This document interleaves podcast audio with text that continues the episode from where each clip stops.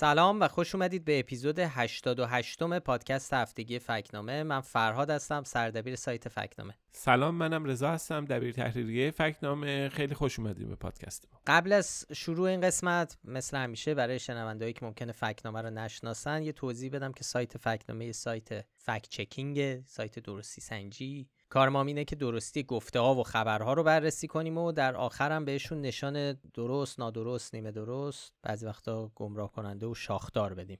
تو این قسمت پادکست هم مثل همیشه می‌خوایم فکت چک هایی رو مرور کنیم که این هفته در سایت فکنامه منتشر کردیم یا در شبکه های اجتماعی بهشون اشاره کردیم. این توضیح هم لازمه بدیم مخصوصا در این روزها که خبرها خیلی زیاد و پرسرعت شدن و اونم اینه که ما این پادکست ها رو معمولا چهارشنبه شب به وقت ایران ضبط می‌کنیم و ممکنه تا جمعه صبح که شما میشنوید یا دیرتر از اون تحولات دیگه اتفاق افتاده باشه خبرهایی به روز شده باشن یا اطلاعات تازه تری به دست اومده باشه که ما تو پادکست بهشون اشاره نکردیم و اگه اشاره نکردیم به احتمال خیلی زیاد دلیلش ممکنه این باشه. بریم سراغ فکت ها و سوژه‌ای که امروز قراره دربارشون صحبت کنیم. اولین موضوعی که می‌خوایم دربارش حرف بزنیم اعتبار سنجی روایت طرفداران حکومت از نحوه کشته شدن کیان پیرفلک. کیان پیرفلک پسر ده ساله ای بود که شب 25 آبان امسال در شهر ایزه در استان خوزستان بر اثر اصابت گلوله کشته شد.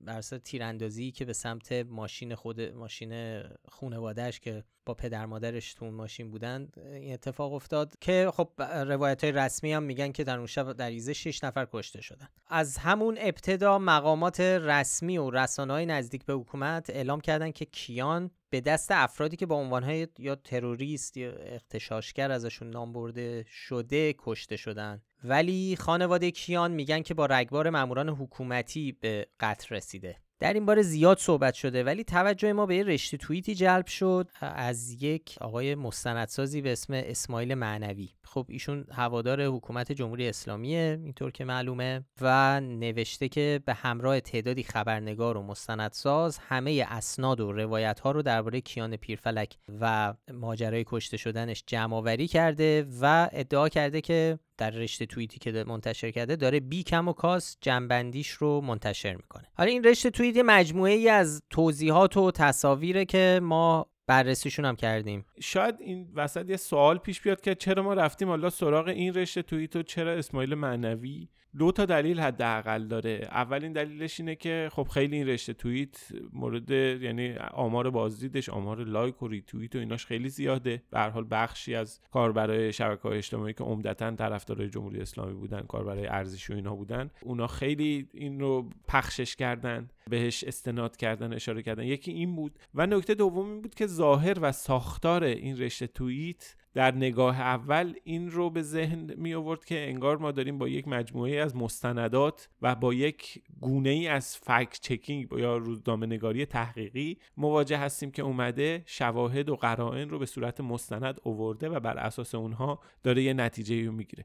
ما به خاطر همین توجهمون جلب شد و گفتیم بریم این رو بررسی کنیم و ببینیم که اصلا این استناداتی که بهشون در واقع تصاویر عکس ها نقشه هایی که اونجا بهشون استناد شده اینا چقدر معتبرن و اون نتیجه که از اینها گرفته شده در واقع چقدر اعتبار داره. اگه میشه یه خلاصه ای از اون چیزی که ما پیدا کردیم بعد از بررسی ادعاهای آقای معنوی برای ما بگو. اولین نکته ای که ما باید بهش اشاره بکنیم و تاکید کنیم در ابتدای کار اینه که ما باز هم دوباره برای چندمین بار با روایت طرف هستیم. یعنی با مجموعه روایت های موازی طرف هستیم. یعنی اینکه یه ماجرایی رو خانواده کیان پیرفرک خانواده کسی که قربانی شده یک جوری روایت می‌کنن و به موازات اون یک جریان رسانه‌ای میاد و یک روایت دیگه ای رو به دست میده. خب قبلا هم گفتیم دربارش زیاد صحبت کردیم که درستی سنجی روایت ها کار آسونی نیست. مثل این میمونه که ما بریم یه قصه رو فکت چک کنیم. تا وقتی که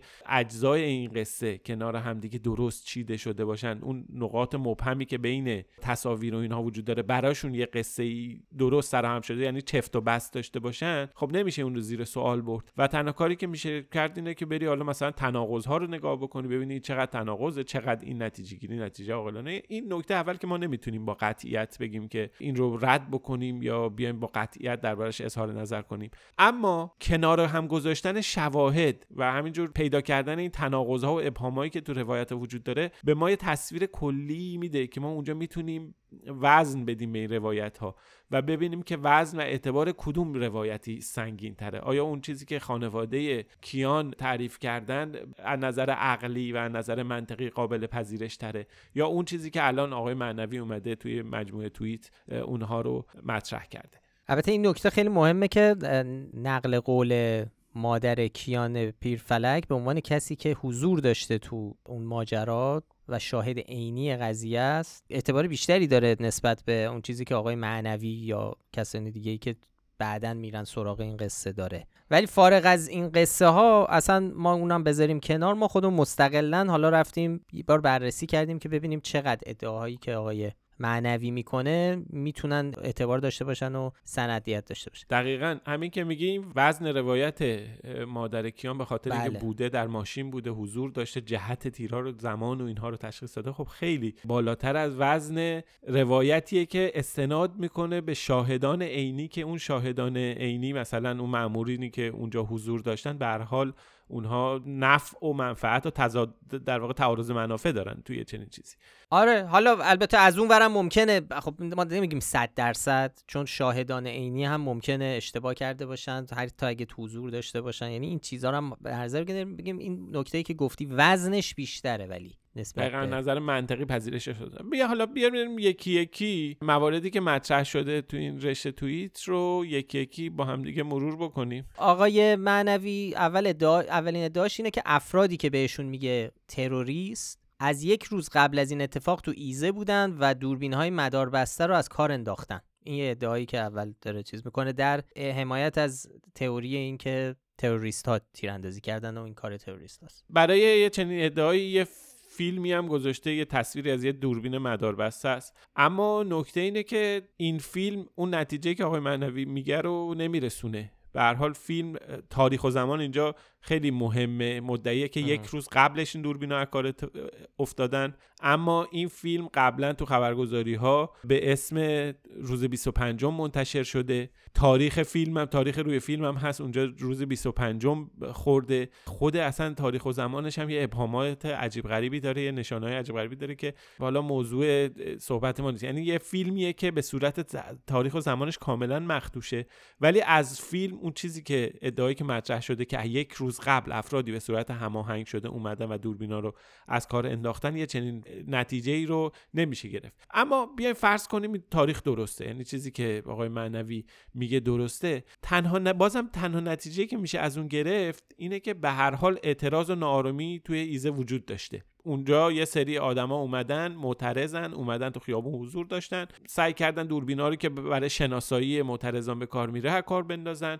اومدن توی بلوار مدرس رو به هم ریختن. اینا همه هستش. یعنی ناآرام بوده که این موضوعی نیستش که اصلا پنهان باشه. هیچ کس هم تا حالا انکار نکرده. موضوع اینه که نمیشه از این تصاویر نتیجه گرفت که تروریست ها به صورت سازمان یافته در شهر بودن و از قبل برنامه ریزی کردن برای چنین کاری. یه ادعای دیگه این رشته توییت هم اینه که مامورا سلاح جنگی در اختیار نداشتن و به یه ویدیوی تاریک و مبهم در زمان حادثه استناد می‌کنه. زمان این ویدیو هم معلوم نیست. صرفا یه سری صدا شنیده میشه که یه سری آدم درخواست می‌کنن کلاشنیکوف بهشون داده بشه و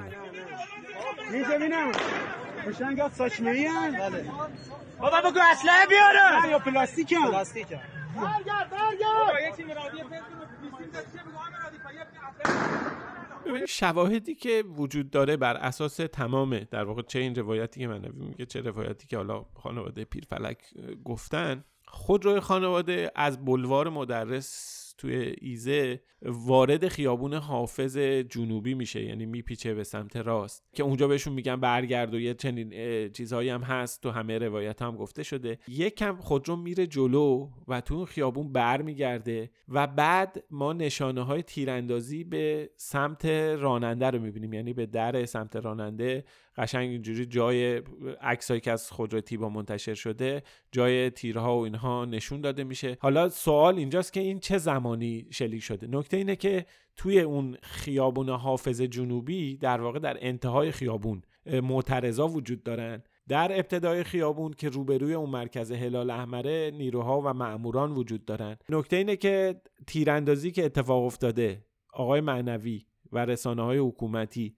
میگن که از طرف معترضا بوده یعنی از جهتی که ماشین داشته می‌رفته و بعد پیچیده و دور زده اومده. این روایتی که مادر کیان میگه میگه ماشین وقتی که برگشته به سر خیابون به نزدیک اون مجتمع الال رسیده از طرف ماموران در واقع هدف رگبار قرار گرفته. ببین ما اگه بخوایم بپذیریم که قبول کنیم که معترضان شلیک کردن قاعدتا باید یا جلوی خود رو نشانه های تیراندازی دیده بشه. یا اینکه خودرو در زمانی که به سمت راست گردش کرده سخت حالا توضیح دادنش توی پادکست ولی حالا نقشش و اینا توی متن هستش وقتی که به سمت راست گردش کرده اونجا تیراندازی بخوره که اینم یه ذره عجیبه چون وقتی که معمولا معمولا حالا حس چیزی هستش وقتی که ما می‌خوایم بپیچیم توی خیابونه با عرض کم معمولا به سمت چپ آدم ناخداگاه دور می‌زنه. حالا اینکه چرا به سمت راست پیچیده یا داشته از منتقلای چپ میرد اینا رو ما هیچ کدومو نمی‌دونیم. اما می‌دونیم که احتمال اینکه این تیراندازی از سمت راست موقع برگشتن موقعی که دور زده ماشین و برگشته خیلی بیشتر میشه. این دقیقا همون چیزیه که خانواده کیان پیرفلک میگن. مادر کیان تعریف کرده و پدر کیان هم توی مصاحبه ای که در کنارش محسن رضایی هم نشسته داره ماجرا رو تعریف می‌کنه. اون هم عینا همینو میگه که وقتی که دور زدیم و برگشتیم من حس پامو از دست دادم و متوجه شدم که تیر بهم خورده. خب این هم دوباره نکته ای هستش که وزن روایت خانواده کیان رو به نسبت وزن اون چیزی که ادعا می‌کنن بالا می‌بره. چون اگر ادعای معنوی درست باشه باید بپذیریم در یک فاصله زمانی کوتاه رگبار تیراندازی از انتهای خیابون از طرف معترضان شده. ولی اگر روایت خانواده پیرفلک رو قبول بکنیم می‌بینیم که خب یه فاصله ای هستش یه زمانی هستش و یه فرصتی برای اینکه تیراندازی از طرف مامورا صورت بگیره. خب خیلی این احتمالش هم از نظر زمانی و هم از نظر موقعیت مکانی خب خیلی احتمال بالاتریه.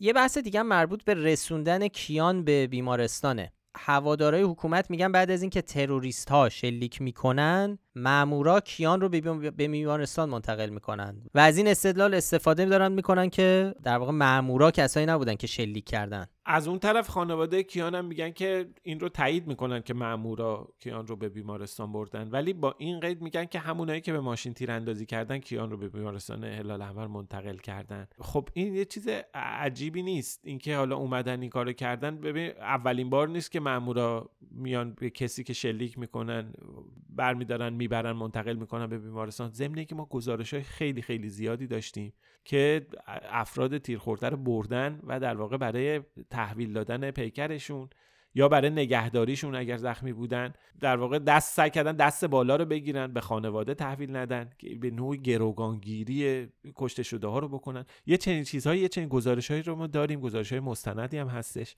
در یه چنین شرایطی اگر این کارو کرده باشن خب باز هم نمیشه منطقی ب... یعنی دلیل منطقی نیست اون چیزی که معنوی میگه. دلیلی برای این نیستش که لزوما اونو تیر ممکنه تیراندازی کرده باشن و رفته باشن و برداشته باشن سریع منتقل کرده باشن. اما اون که مسلمه بعدا به خانواده کیان میان و پیکر بچهشون رو برمیدارن می‌برن اون عکس های واقعا دلخراش و تکان دهنده ای که بعدا منتشر شد اون تصاویری که اومد و واقعا یکی از تلخترین تصاویری بودش که توی این سالها ما دیدیم. ما اینا نشون میده که به حال این پیکر خانواده می‌گیرن. اونجا آقای معنوی مدعی میشه که خانواده یعنی در واقع معترضا اومدن بیمارستان رو تصرف کردن. اما خب یه چنین چیزی هیچ نشانه ای قبلا وجود اگر یه چنین اتفاقی افتاده بود آیا ممکن بودش که رسانه های حکومتی این رو پوشش ندن؟ نه تنها در گزارش های رسمی اشاره به تصرف بیمارستان نشده بلکه همون شب خبرگزاری های حکومتی تصاویری از بیمارستان رو هم منتشر کردن. ممکنه حالا به حال خانواده کیان رفته باشن اونجا به حال با گرفته باشن برای تحویل پیکر فرزندشون به هر داد و بیداد کرده باشن. ولی به هر هر به هر صورتی بوده این پیکر بیجان کیان رو تحویل گرفتن. اما اینکه بیمارستان تصرف شده باشه یا معترضان از اون سمت اومده باشن و تونسته باشن این نیروهای امنیتی رو عقب بزنن و بیمارستان خب یه چنین چیزی هم صحت نداره.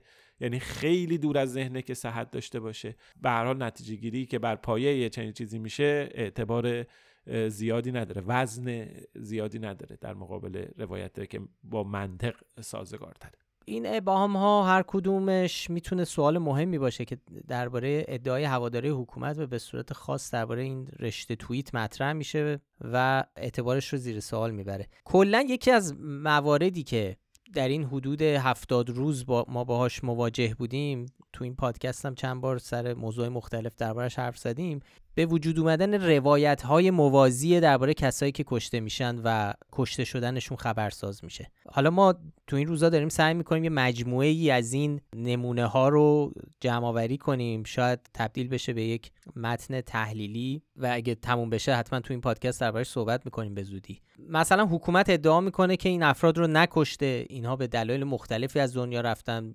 درباره یکی میگن خودکشی کرده یکی دیگه میگن افتاد تو چاه یا یکی دیگه میگه ما نکشتیم کشته سازی اختشاشگراست یا برای بعضی گفتن بیماری زمینه ای داشتن یادتون باشه اصلا سر ماجرای محسا امینی اصلا با همین چیزا شروع شد. و مثلا گفته شده خیلی از اینا پرونده های جنایی قتل بوده اصلا ربطی به اعتراضا نداشته. به هر حال ما تقریبا می‌تونیم بگیم که یه چنین الگویی رو دیدیم با تاکید به اینکه نمی‌تونیم روایت ها رو با قطعیت خیلی از موارد رو با قطعیت رد کنیم. ولی با این الگو رو همونجوری که گفتید دیدیم که در تمام مواردی که حالا کشته شدن یک نفر خبرساز میشه افراد کشته شده تبدیل میشن به چهره هایی که به هر حال دور جریان ایجاد میشه تو شبکه اجتماعی به سرعت با فاصله کوتاهی روایت ها میاد و این روایت ها با الگوی تقریبا مشابهی با یه روش مشابه از طریق یه جریان رسانه ای بعد پشت یه سری حالا افرادی که به عنوان محقق حالا به اسم روزنامه نگار به اسم کسانی که دنبال کشف حقیقت هم مستندات میان به حال اون روایت ها رو و یه فضای ایجاد میشه که این روایت های موازی عملا کار تشخیص و کار اعتبار سنجی و اینها رو دشوار می‌کنه. به هر حال ما یه چنین الگویی رو داریم می‌بینیم و روش داریم کار می‌کنیم. یه, یه چالش دیگه ای هم که الان اینجا باش کسایی مثل ما یا روزنامه نگارا باش مواجهن اینه که خب اصلا امکان بررسی مستقل یک رسانه از این موارد وجود نداره در ایران. الان شما نگاه الان مثلا روزنامه مثل روزنامه شرق اصلا دیگه بچه های اجتماعیش دیگه کسی نمونده. همه رو دارن یا بازداشت می‌کنن یا بازداشت کردن از همون اول. اگر ادعا بر اینه که خب دارید یه چیزی رو ادعا می‌کنین باید قابل بررسی باشه توسط رسانه ها به صورت مستقل. ولی خب همچه امکانی وجود نداره تو ایران. و اصلا یه کار خیلی خطرناکه دیگه. یعنی بخوای قدم به یه ذره تا بری به اون سمت امکان این نداره که بازداشت بشی و هزار تا اتفاق برای آدم بیفته. یعنی این اینم یه موضوع مهمیه که. از اون طرف اطلاعات عمومی یعنی اون پابل... چیزایی که به صورت عمومی در دسترس هم خیلی محدوده. یعنی یه چیز نه بله. برابر هم این ور هست. منابع حکومتی دسترسی نامحدود دارن تصاویر دوربین مدار بسته دارن. به هر حال مامورانشون به راحتی بدون اینکه ترس و حراسی داشته باشن می‌تونن فیلم بگیرن. توی جاهای مختلف شهر امکانات دارن. از این طرف خب خیلی محدوده. یعنی اطلاعاتی که ما بر اساسشون می‌تونیم بیایم و فکت چک بکنیم نادرستی وقایع رو بسنجیم خیلی محدود به تصاویر محدودیه که با دوربینه ها شهروندا تو شرایط خیلی شکننده و ناپایداری گرفتن کیفیتش پایین. ولی با همه اوصاف تا الان اغلب این روایت هایی که ما باشون مواجه شدیم وزن روایتی که رسانه های حکومتی و حکومت جمهوری اسلامی داره میده از نظر منطقی و نسبتشون با شواهد و قرائن خیلی کمتر از وزنیه که روایت خانواده ها و شاهدان و روایتی که در واقع معترضان از این موارد و از این پرونده ها میدن.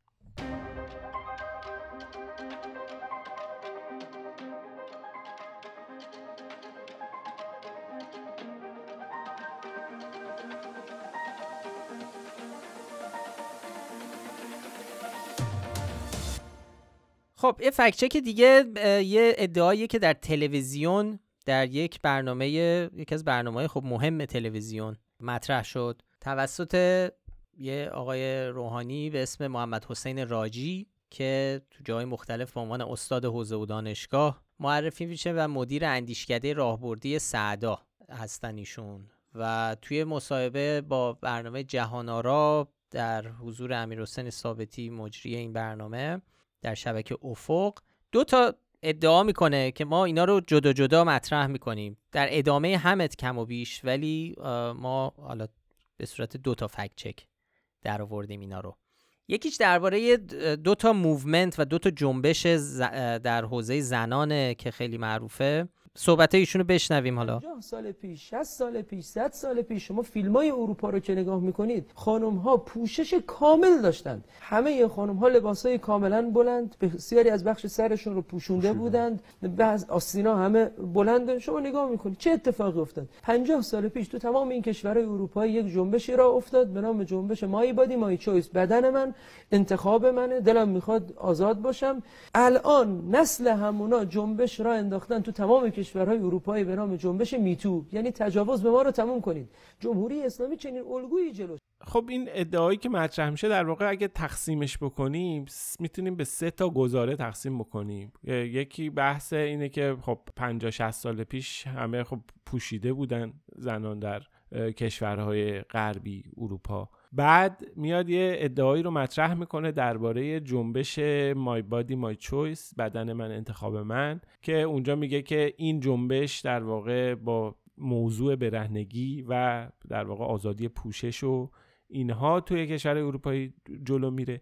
بعدش هم میاد میگه که میتو در واقع واکنشیه که اتفاق میفته به یعنی نتیجه منطقی اتفاقیه که بعد از به راه افتادن مای بادی مای چویس داره اتفاق میفته. خب ما این موضوع رو رفتیم بررسی کردیم. تاریخچه جنبش این دو به طور مشخص این دو جنبش زنان رو مرور کردیم و به این نتیجه رسیدیم که این ترتیب و این نتیجه گیری که آقای راجی انجام داده نتیجه گیری درستی نیست. آره خب ببین از اول شروع بکنیم. بحث این که خب شما فیلم های اروپا رو نگاه کنید که خانم ها پوشش کامل داشتن. حالا این پوشش کامل یه ذره بستگی داره که تو چه کانتکسی لباس های 100 سال پیش یعنی دهه 1920 رو بررسی بکنیم. تو بعضی جاها بله اصلا به طور کلی که در 100 سال پیش اروپا خب یه ذره محافظه کارانه تر لباس پوشیده می‌شد.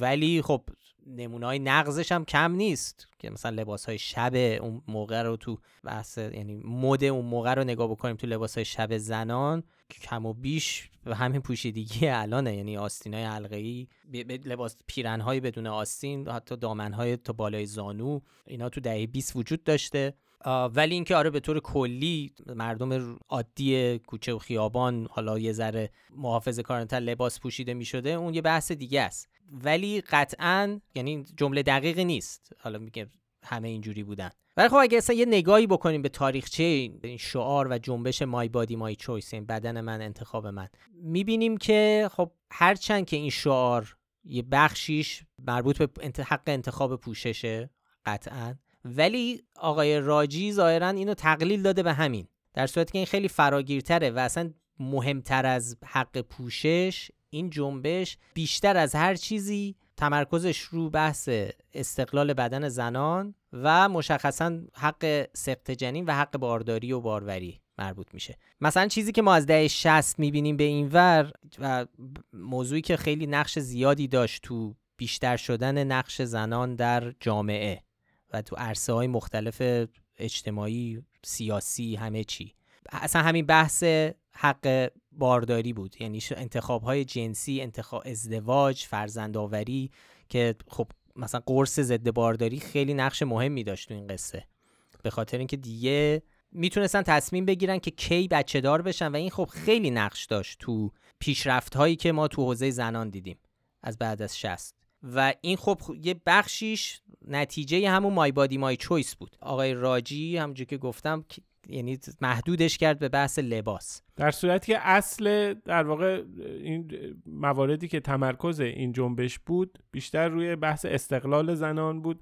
و اون بحث حق انتخاب پوشش در واقع یه جزئی از یک مجموعه خیلی کلیتری بودش که بیشتر ناظر به مسائل اجتماعی و حقوق زنان بود. حالا به صورت خلاصه پیام مشخص این شعار این بود که هیچ کسی نمی‌تونه به زنان اجبار کنه که با بدن خودشون چیکار بکنن. حالا این می‌تونه شامل انتخاب نوع پوشش باشه ولی خب در عین حال می‌تونه در واقع خیلی فراگیرتر از این هاست هر موضوعی که مربوط به بدن زنان بشه چه ظاهرش و چه بحث بارداری، فرزندآوری، سکس، ازدواج تمام اینها جزو اهداف این جنبش بوده. خب این بخشش یعنی این بخشش که بخش صحبت آقای راجی تقلیل دادنه. بسیار ناقص و نادرسته و تقلیل دادن به یک جنبش به یک چیز خیلی سطحی اون ماجرا. بعدش اما میاد آقای راجی اشاره می‌کنه به جنبش میتو و اون رو به قول خودش میگه در ادامه جنبش برهنگی. یعنی اون تعبیری که داره استفاده می‌کنه. میگه نتیجه اونه آره. میگه نتیجه ناگزیر اونه. در صورتی که جنبش میتو واضحه که اصلا بحثش موضوعی که داره مطرح می‌کنه تمرکزش بحث آزار جنسی فارغ از اینکه نحوه پوشیدن لباس زنان چی هستش چی پوشیدن چی نپوشیدن کجا هستن؟ شغل اصلا به این چیزا کاری نداره. اتفاقا اونجایی که میاد درباره لباس قربانیان صحبت می‌کنه وقتی که کسایی میان میگن که مثلا لباس قربانیان مناسب نبوده به این دلیل مورد تجاوزی آزار قرار گرفتن اونجا اون رو مستاق قربانی نکوهی می‌دونه و اون رو نفی می‌کنه. در واقع اینجوری نیستش که جنبش میتو واکنش یا نتیجه حالا طبیعی آزاد شدن پوشش بعد از جنبش که قبلا جنبش فمینیستی که قبلا اتفاقات اتفاقا داره این جنبش یک موضوع دیگه و یک زاویه دیگه یک مسئله و یک پدیده ناخوشایندی رو در مورد زنان داره یه زاویه دیگه مطرح می‌کنه.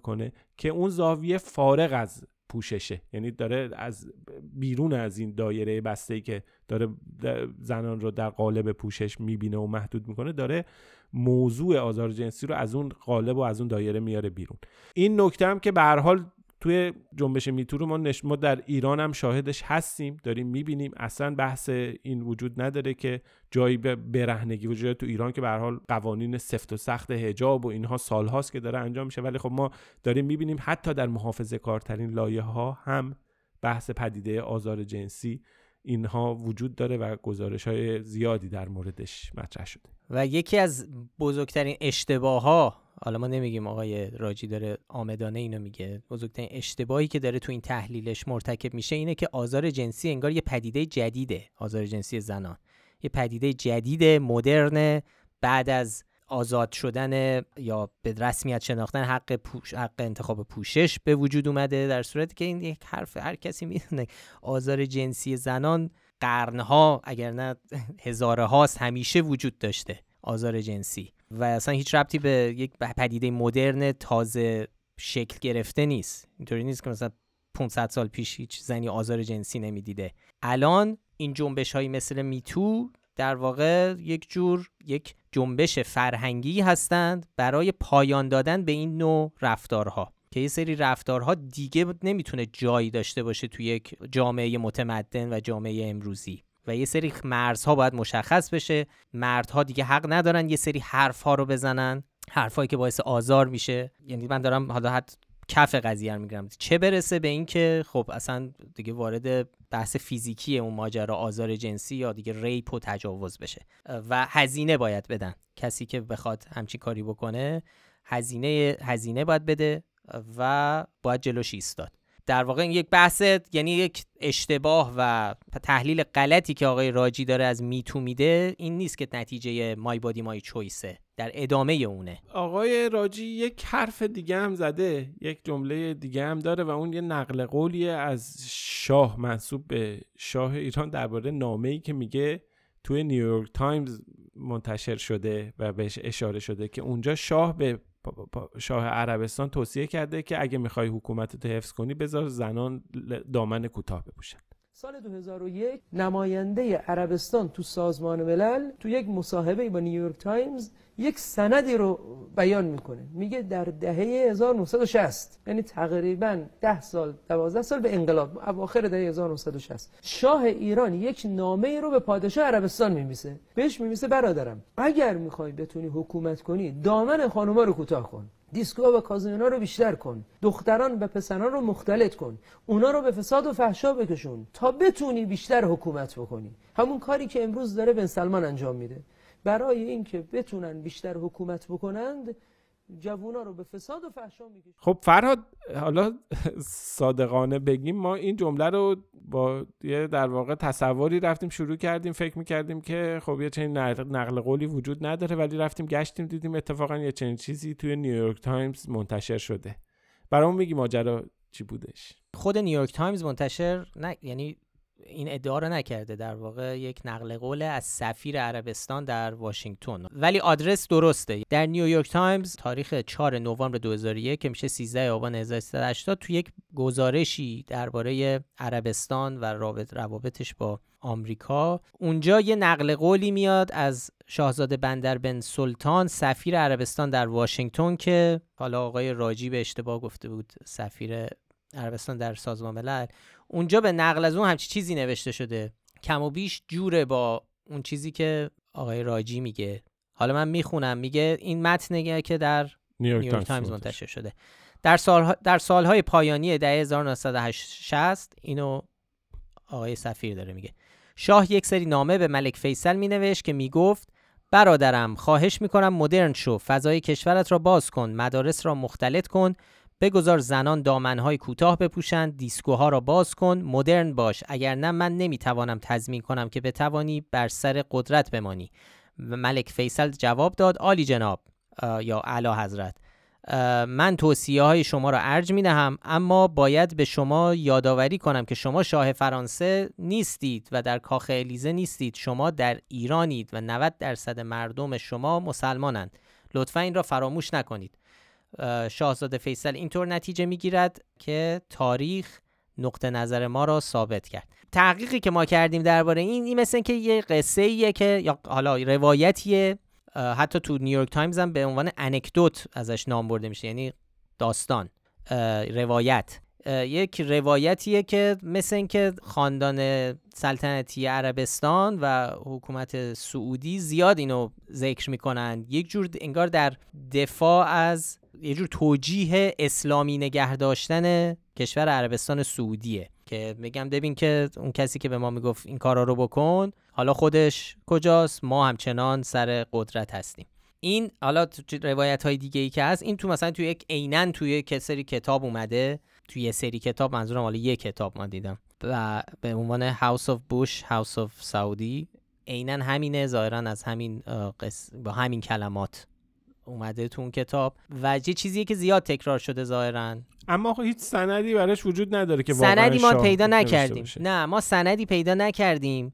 ولی خب تو ایران هم خب این قصه رو زیاد تکرار می‌کنن چون به نفع اون روایت و اون چیزیه که جمهوری اسلامی هم دوست داره القا بکنه دیگه در حمایت از اسلامی نگه داشتن کشور و مدرن نکردنش و اختلاط زن و مرد و اینا. مثلا پیشتر از آقای راجی این قصه توسط حسن رحیم‌پور ازغدی سال 97 هم مطرح شده بود. قبل از اونم باشگاه خبرنگار جوان سال 94 این داستان نگاری ملک فیصل و محمد رضا پهلوی رو منتشر کرده بود. خلاصه تو ایران هم این خیلی تکرار شده و تکرار میشه. ولی خب آدرسی که آقای آقای راجی داده بود درسته. 2001 نیویورک تایمز به نقل از سفیر عربستان. ولی خب همینطور که گفتم ما سندی پیدا نکردیم. یه جایی که از جایی که حدس می‌زدیم ممکنه بهش اشاره بشه خاطرات علمه. و خاطرات علم به خاطر اینکه خب خیلی از مکاتبات و ارتباطات خصوصی شاه با سران کشورها اون تو اومده و زیاد می گفته میشه. حتی اونایی که خیلی شاید عمومی نشده باشن. چون بحث گفتگوها و این صحبت ها رو علم نوشته چون نمی‌خواسته علنی بشه. به این زودی ها. وصیتش این بوده که 50 سال بعد از مرگش منتشر بشه اینا. یا اینکه حکومت پهلوی سر کار نباشه. ولی اونجا هم در اون سالهای اواخر دهه 60 اثری از چنین چیزی ما نمی‌بینیم. از همچین گفتگویی بین ملک فیصل و این توصیه. حالا هرچند خب شاه کلا چند بار با علم مثلا در مورد عقب موندگی فیصل صحبت کرده و این صحبت ولی چیز همچین گفتگویی وجود نداره و این نکته مهمه که در اون سالها اصلا رابطه ایران و عربستان به خاطر یه سری حالا موضع ایران درباره اسرائیل و موضع عربستان در مورد بحرین و جزایر تو خلیج فارس خیلی موضع گرمی نیست و اصلا یه حالت قهره بین ملک فیصل و شاه ایران و اینکه بارها تو اون سالها تو اواخر دهه چل که منطبق میشه با همین اواخر دهه 60 میلادی حرف از اینه که خب چیکار کنیم؟ مثلا خیلی از کشورها دارن سعی می‌کنن آشتی بدن بین عربستان و ایران. برای همین یه ذره احتمال اینکه همچین گفتگوی بین این دوتا با شکل گرفته باشه یا اتفاق افتاده باشه که اون به خود اون یکی بگه برادرم نمی‌دونم این کارو بکن بیا مدرن شو اگه می‌خوای بمونی. اینا یعنی اینا منبع تاریخی نداره ولی منبع تاریخی ما که فعلا پیدا نکردیم و اگه همچی چیزی هم بود ممکن بود حالا تو خاطرات علم هم که وجود نداره تا اینجا ما چیزی رو پیدا نکردیم. ولی ما بهش نشان نیمه درست دادیم به این نقل قول آقای یا به این صحبت آقای راجی چون که خب بالاخره استنادش به یک نقل قولیه که به درستی در نیویورک تایمز اومده از قول سفیر عربستان در سال 2001 هم منتشر شده. ولی چون سند محکمی درباره اینکه این اتفاق واقعا افتاده باشه ما بهش نشان نیمه درست میدیم. و راجی هم به این که به این ابهام اشاره نمی‌کنه.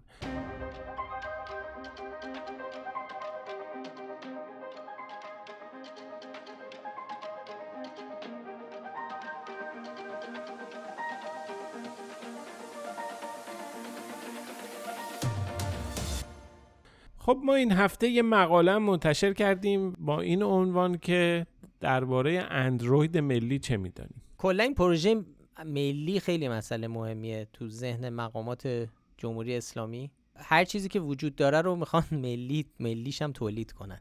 خودروی ملی و موتور جستجوی ملی و آره. یه نفر کامنت گذاشته بود دوربینای کلونوسکوپی ملی و اینا. کامنت با آره. بله.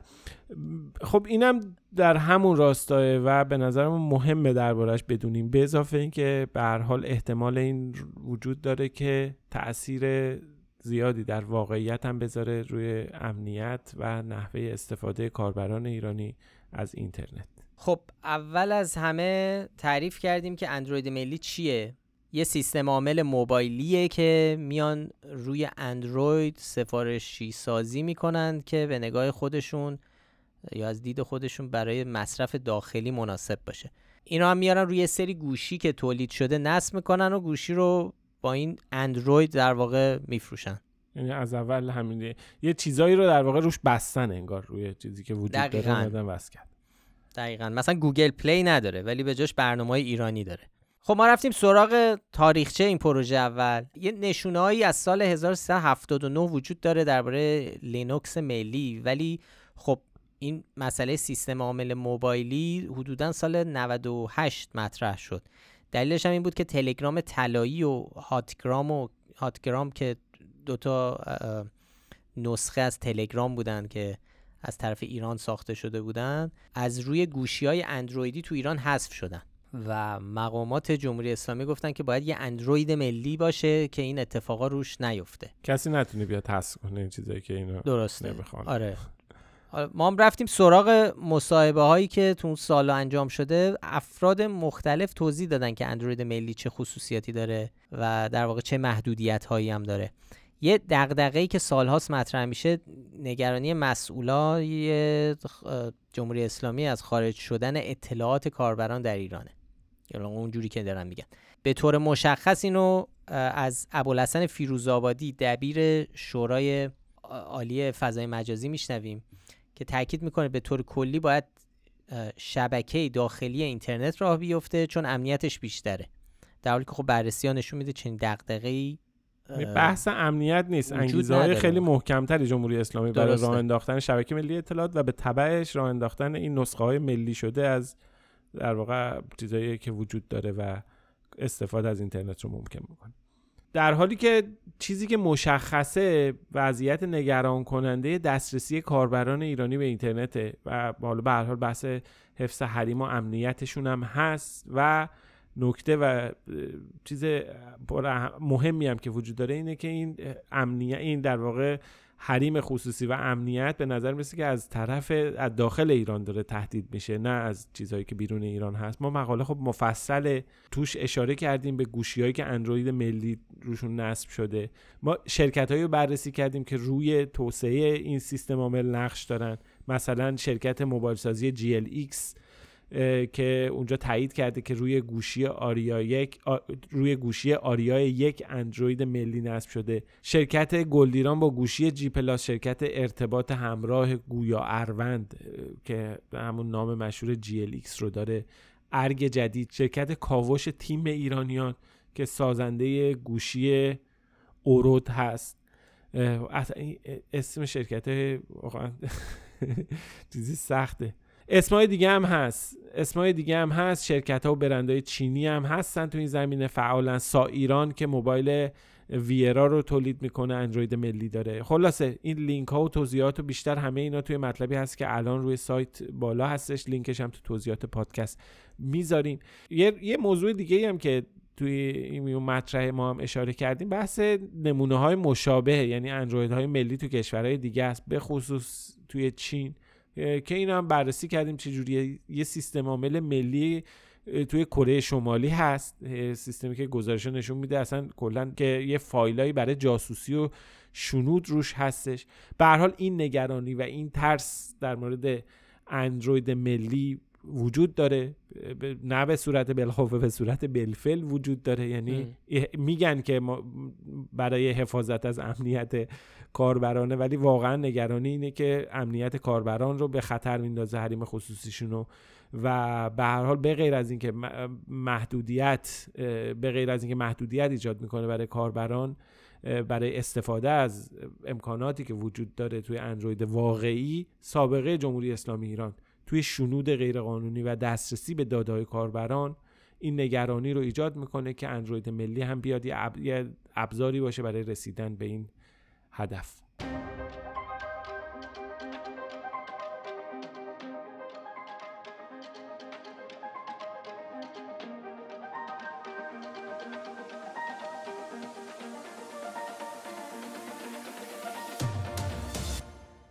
ما هفته پیش درباره ادعای مهار تورم صحبت کردیم که روزنامه کیهان گفته بود که دولت ابراهیم رئیسی موفق بوده تو این ماجرا.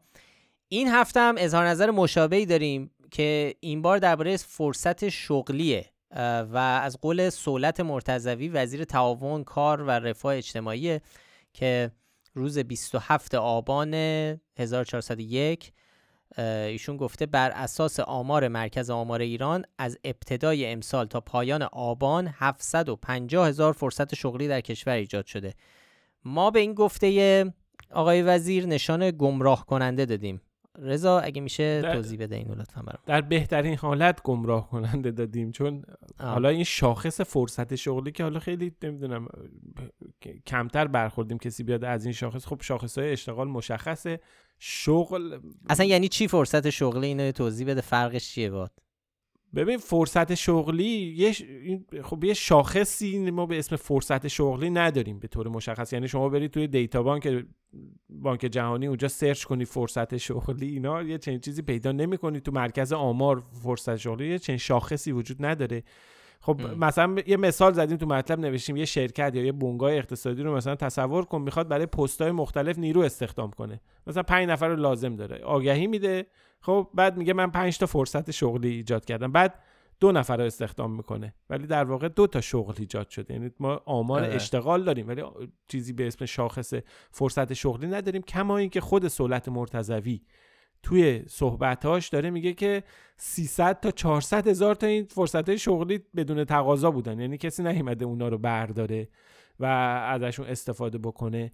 یعنی در واقع ترجمهش اینه که میگه ما 750 هزار تا فرصت شغلی درست کردیم. حالا ما دقیقا نمی‌دونیم. این رو تاکید می‌کنم که باز این عدد از کجا اومده 750 هزار تا. اصلا نمی‌دونیم بر چه اساسی اومده این عدد رو گفته. چجوری اومدن شمردن این فرصت شغلی رو؟ اصلا منظورشون چی بوده؟ اینا رو نمی‌دونیم. ولی با اینکه اصلا خود آقای مرتضوی نه روز قبلش یه جا گفته بود که ما 670 هزار تا فرصت شغلی ایجاد کردیم. یعنی توی فاصله نه روزه عملا 80 هزار تا اختلاف وجود داره که منطقی منطقی به نظر رسه اما خب ما گفتیم فرض رو بذاریم که اصلا این درست باشه. اگر یه چنین فرضی هم درست باشه باز این ادعا ادعای درستی نیست. ایجاد 750 هزار فرصت شغلی حتی در صورت صحت در واقع مطرح کردن یه چنین چیزی ذهن رو گمراه می‌کنه. این تصور رو به وجود میاره که انگار 750 هزار تا شغل ایجاد شده در صورتی که یه چنین اتفاقی نیفتاده. خب ما درباره آمار شاغلان هم تحقیق کردیم از تابستون پارسال تا تابستون امسال. بله. گزارش های مرکز آمار هست. خب مقایسه تعداد شاغلان در تابستان سال 1400 با تابستان 1401 نشون میده که در این یک ساله 373 هزار نفر به آمار افراد شاغل به تعداد افراد شاغل اضافه شده. و به این یک شاخصه. این یک شاخصه در صورت که اون فرصت شغلی که داره میگه شاخص نیستش. در حالی که 370 هزار شغل ایجاد شده داره اعلام میشه که 750 هزار فرصت شغلی ایجاد شده که این مخاطب رو گمراه می‌کنه. بله. انگیزش هم به حال هستش دیگه. ما می‌دونیم که این و این وعده یکی از وعده های ابراهیم رئیسی تو انتخابات بود که گفته بود که من سالانه یک میلیون شغل ایجاد می‌کنم. ولی خب همونجور که گفتیم این 750 هزار فرصت شغلی داخل گیومه هیچ ربطی به اشتغال نداره. ته تهش بر اساس گزارش هایی که الان هست فعلا عدد در حد اضافه شدن جمعیت حدود 370 هزار نفر به جمعیت شاغل اونم در حالی که میزان افزایش جمعیت در سن کار تو همین فاصله یک ساله خیلی بیشتر از این 370 هزار جمعیتیه که به افراد شاغل اضافه شده.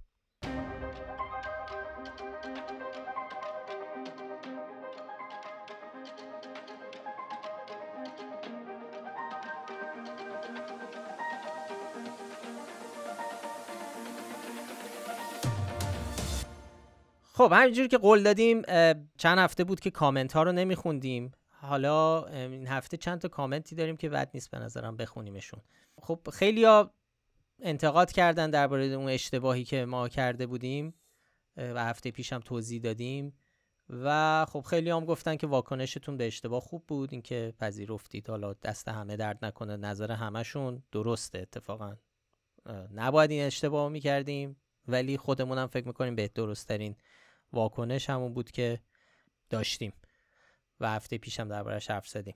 جمال گفته جمال خیلی چیز بامزه گفته کسی که پادکست رو گوش می‌کنن می‌فهمن گفته خلاصش این بود که حاج آقا از علم خودشون گفتن گاز گاز سی بوده.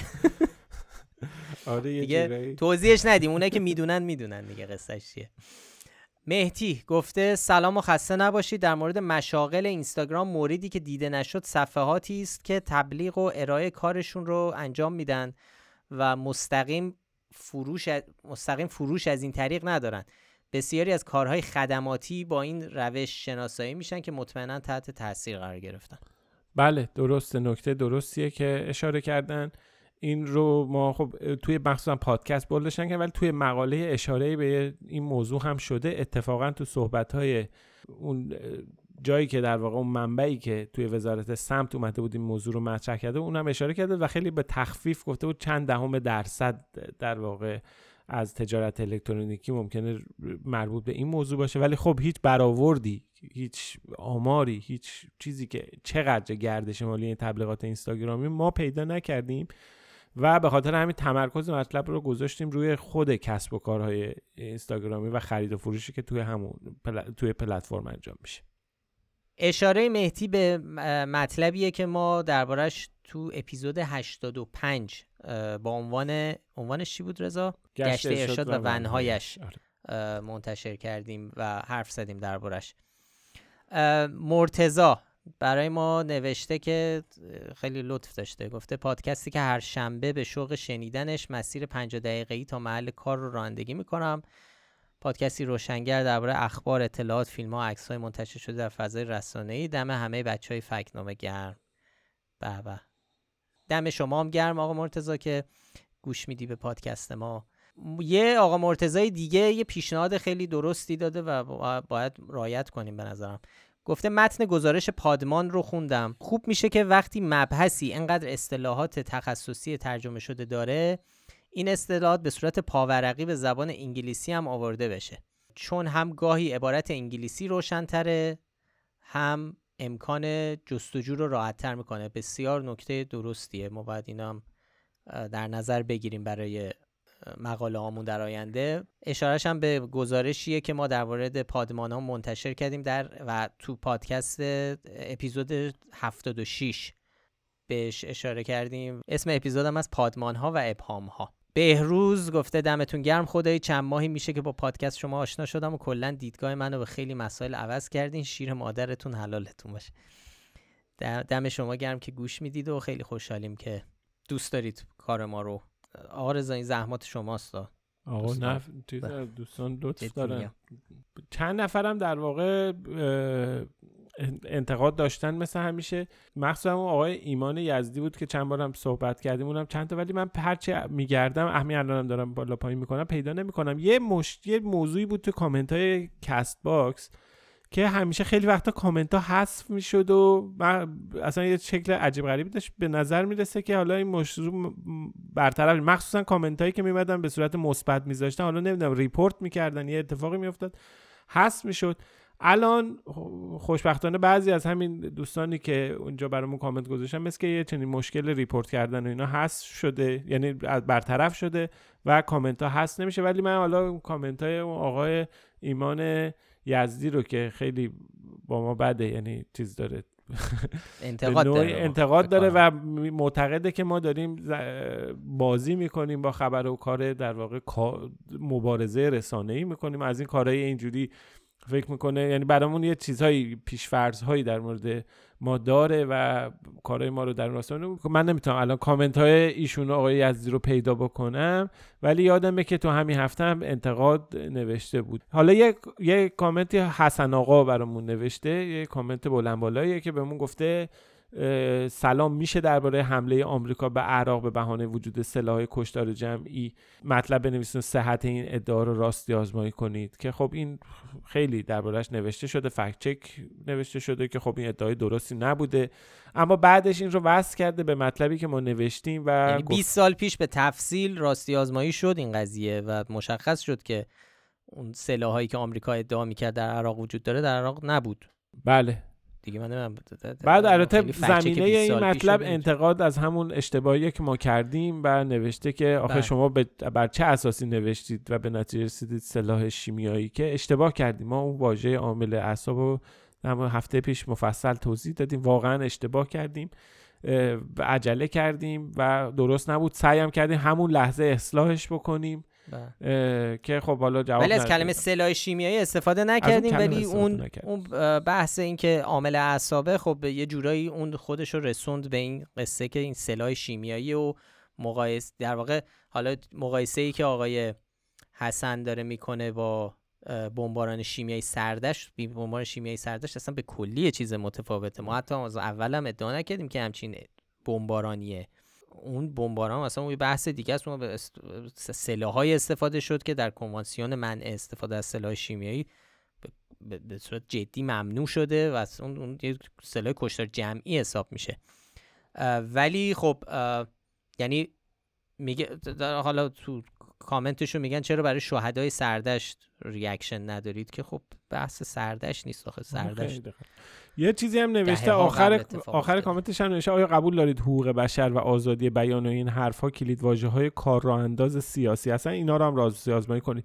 دقیقا حالا به هر حال میگم نمی‌دونم این چنین جمله‌ای که الان اینجا نوشته خب قابل فکت چک نیستش. ولی اگر واقعا پیشنهادی دارید یک گزاره مشخصی هست جایی مطرح شده ابهامی دربارش وجود داره اون گزاره رو اینن برای ما بنویسید. ما حتما اگر قابل فکت چک باشه حتما کار می‌کنیم و دربارش مطلب منتشر می‌کنیم. بسیاری از موضوعاتی که ما بررسی می‌کنیم موضوعاتی هستش که مخاطبا به ما پیشنهاد میدن. خیلی وقتا مخاطبایی که تا الان توی چند سالی که داریم کار می‌کنیم خیلی وقتا مخاطبایی که منتقد ما بودن با رویکرد انتقادی اومدن برای ما کامنت گذاشتن پیغام خصوصی فرستادن اونها ازشون خواستیم به ما سوژه بدن و سوژه دادن و فکت چک کم کردیم و باز هم این کار انجام میدیم امیر حالا ام... آخرین کامنت امیر برای ما گفت به ما گفته که اگه امکانش بشه می‌دونم خیلی سخته. این 50 دقیقه رو 7 تا 7 دقیقه می‌کردید. موقع صبحانه خوردن گوش بدیم.